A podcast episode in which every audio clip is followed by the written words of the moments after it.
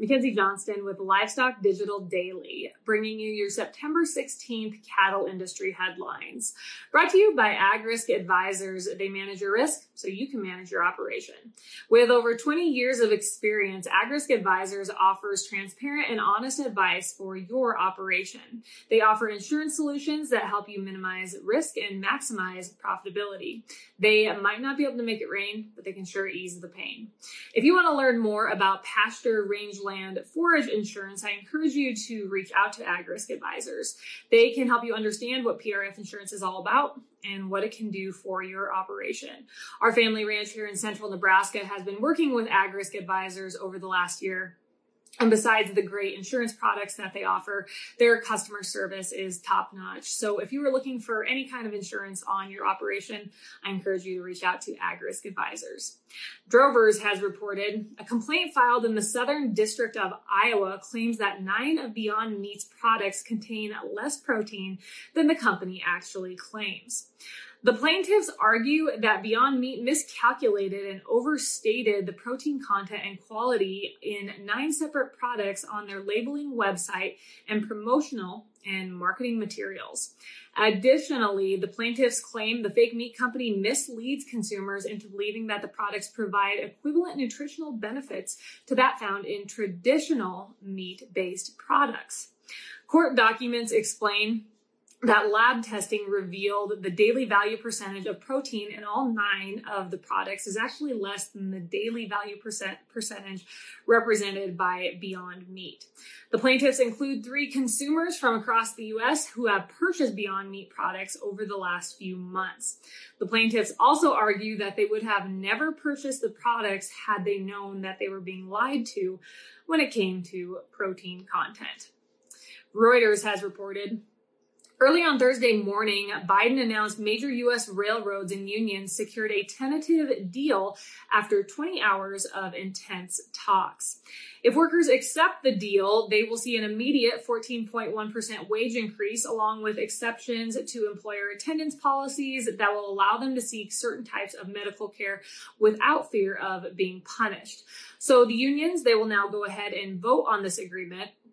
And even if the votes fail, a rail shutdown that could have happened as soon as uh, midnight on Friday has been averted for several weeks due to the standard language included in this deal. So if the deal if the deal had not come together, a rail shutdown could have frozen almost 30% of US cargo shipments by weight. It would have stoked inflation, cost the US the US economy as much as 2 billion dollars a day and unleashed a cascade of transport woes uh, affecting US energy, agriculture, manufacturing, healthcare and retail sectors. So a little history, recent history on our US rail industry.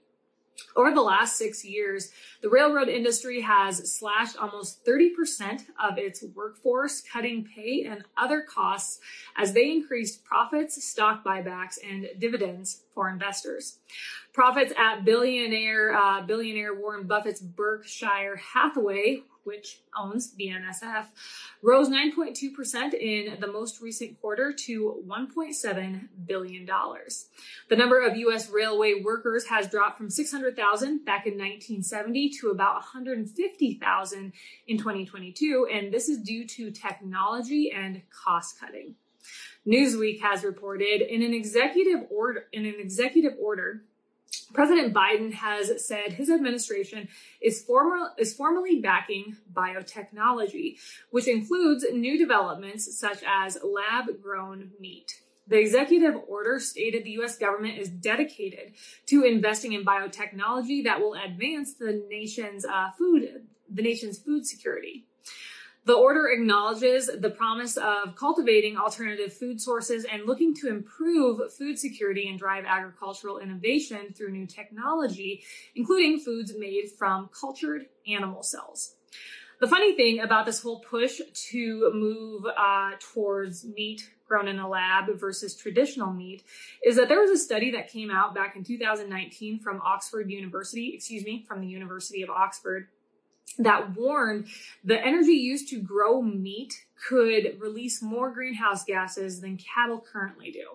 So we all know that cattle, they are a drop in the bucket when it comes to greenhouse gas emissions. Agriculture, agriculture as a whole, uh, it, it is always uh, a scapegoat when it comes to climate change, but we all know it is not the problem regardless, there has been this study that has that has came out from Oxford that says if you actually uh, go down this road of pivoting towards meat grown in a lab, it will actually be worse for the climate than traditional meat.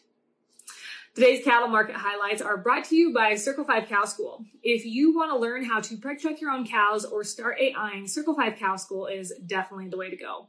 Almost every week, they're hosting classes somewhere between Texas and Tennessee. They do a fantastic job. Here on September 30th and October 1st, they're going to be hosting a school down in Somerset, Kentucky. If you are down in that area, I encourage you to check it out. Or if you just want to check out their schedule, head on over to their website, www.circle5cowschool.com. That is the number five in there. Or you can go ahead and just give them a follow on Facebook.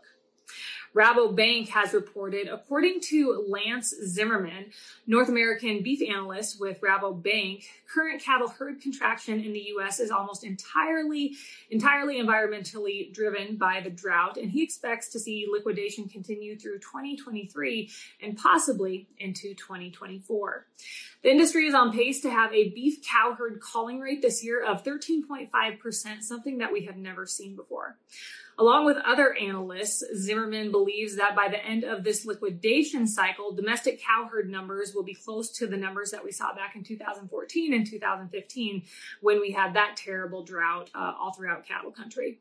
So one thing that's different about this herd liquidation phase compared to what we saw about 10 years ago is uh, right now we're experiencing incredibly high freight costs that is making uh, that is making shipping hay basically impossible. You cannot justify the fact of shipping hay across the country like we could 10 years ago. Back in 2014, 2015, you always saw hay uh, hay being moved and you do see it today but not to that extent and again it just comes down to the mere fact that uh, freight costs are just so darn high and with the current forecast calling for la nina to stick around the rest of the year there just isn't a lot of relief in sight Rabobank recently came out with a report detailing how consumers will react to even higher beef prices with such high uh, with such a high level of herd liquidation. And according to the report, many consumers will trade to lower value beef cuts or cheaper proteins altogether that is all I have for you guys. That is all I have for you guys this week. I hope everyone has had a great week. I hope some of you folks out there caught some rain over the past day. We only caught some sprinkles, but can't really complain. It has finally cooled off. I hope you all have a great weekend and I'll catch you next week.